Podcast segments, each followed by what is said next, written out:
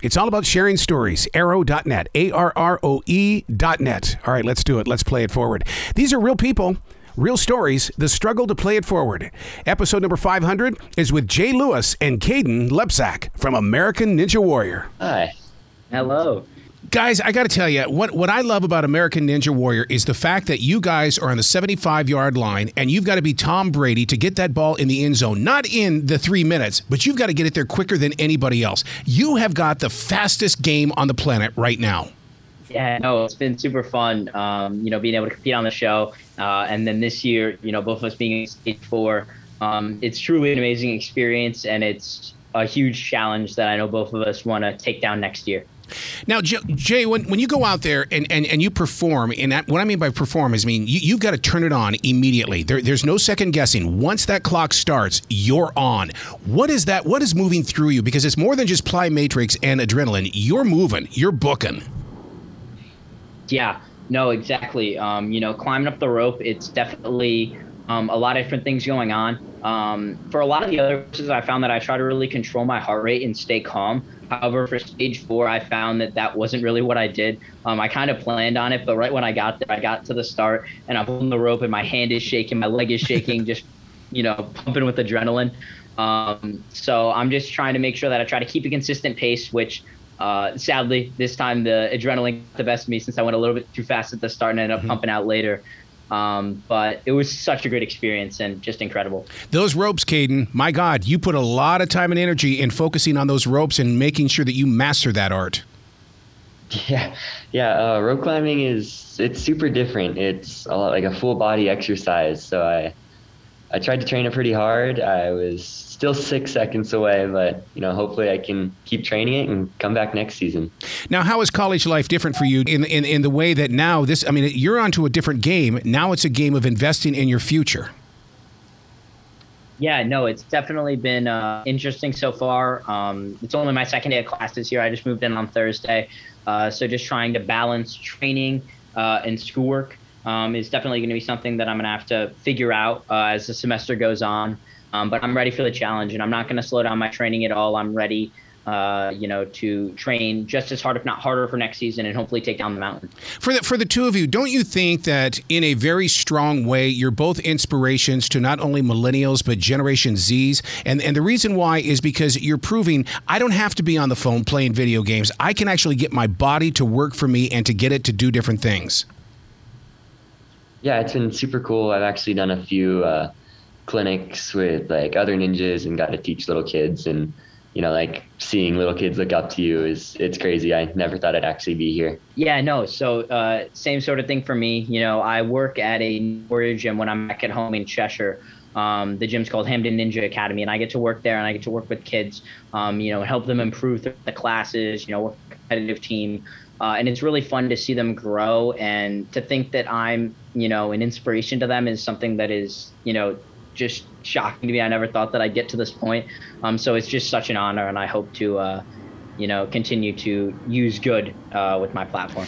Kayden, this isn't a talent show where people are singing or doing fancy little acrobatic acts and stuff like that. You guys are an honest to God sport, and I and I say that with a Taekwondo background in the way that people said we were not a martial arts, we were a sport. You're, you're proud to be in this sport, aren't you?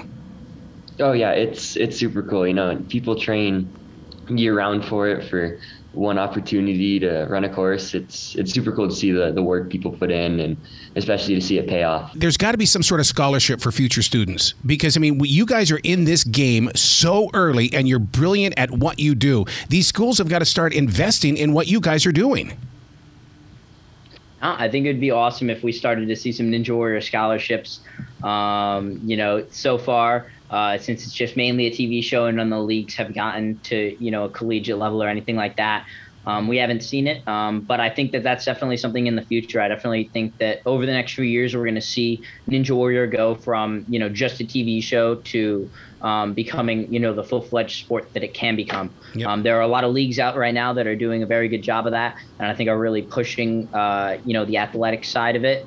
Um, and it's great, you know. You've got that, and then you've also got the show, which is amazing as well. So it's awesome to see kind of the both uh, things thriving at the moment. Now, Kayden, aren't you a major part of that with with Bucket of Chalk? I mean, you're you're investing in some of the sponsorships and stuff like that, are you not?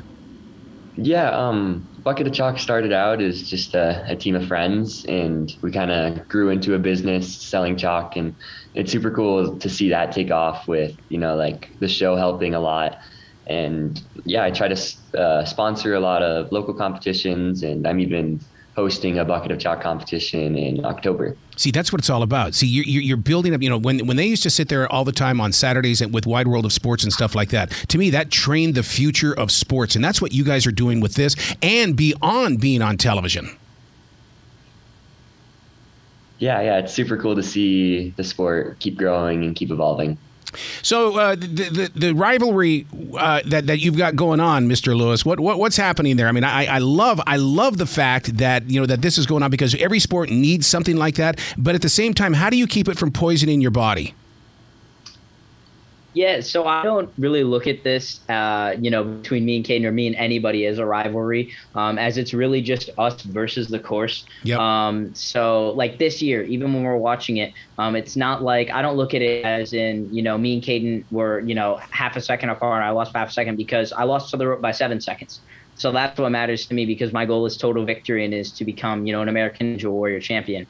Uh, so I definitely think that it's awesome to have people in the sport like Kayden that uh, can push me. And there are so many other strong individuals like everybody else was on stage four and many more people that you know too many to name um, that really just push me to do my best. And it's great to have that sort of camaraderie together because uh, everyone wants to see each other succeed. So it's been great to kind of have that bond between all of the ninjas uh, and you know trying to take down the mountain. Well, for, for the two of you, don't you love the way that that American Ninja Warrior allows you to come back season after season after season? Because literally, we're watching you like a pro football player, like an NBA player, or even Major League Baseball. We get to see you. We cheer you on.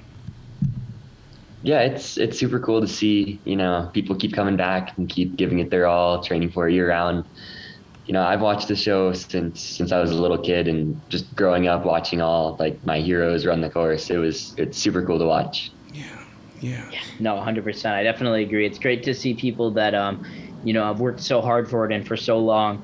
Um, you know, finally achieve stuff. You look at somebody like Josh Levin, uh, who it's his fourth year on the show. The pa- the first three years that he did, he took a three year break.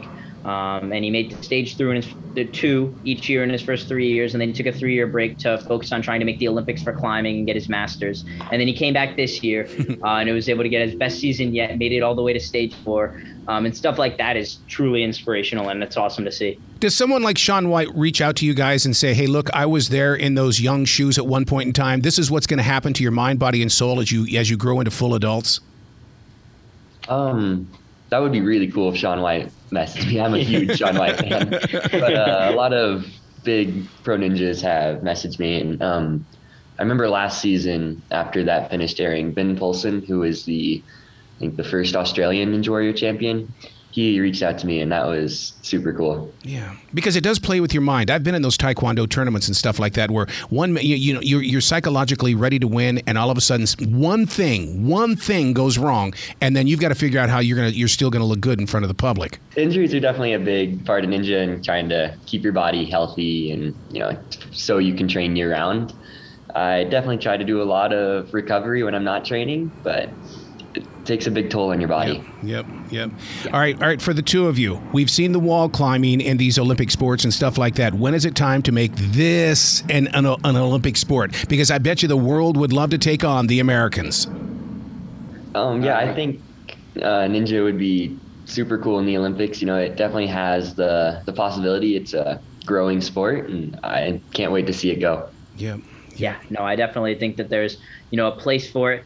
Um, if they're able to find a good way to have the format translate um, and make it, you know, kind of standardized across everything, it would be awesome to see. I know there have been steps uh, very recently to potentially add it to the Olympics. Um, however, you know, those are just the first steps and anything can happen. So it'll be really exciting to see how the sport grows throughout the next, you know, five, ten years and see where it takes us in, in Taekwondo, we live by the mantra winning is a choice, and you guys live up to that and beyond. And I'm so proud of the two of you for doing what you're doing.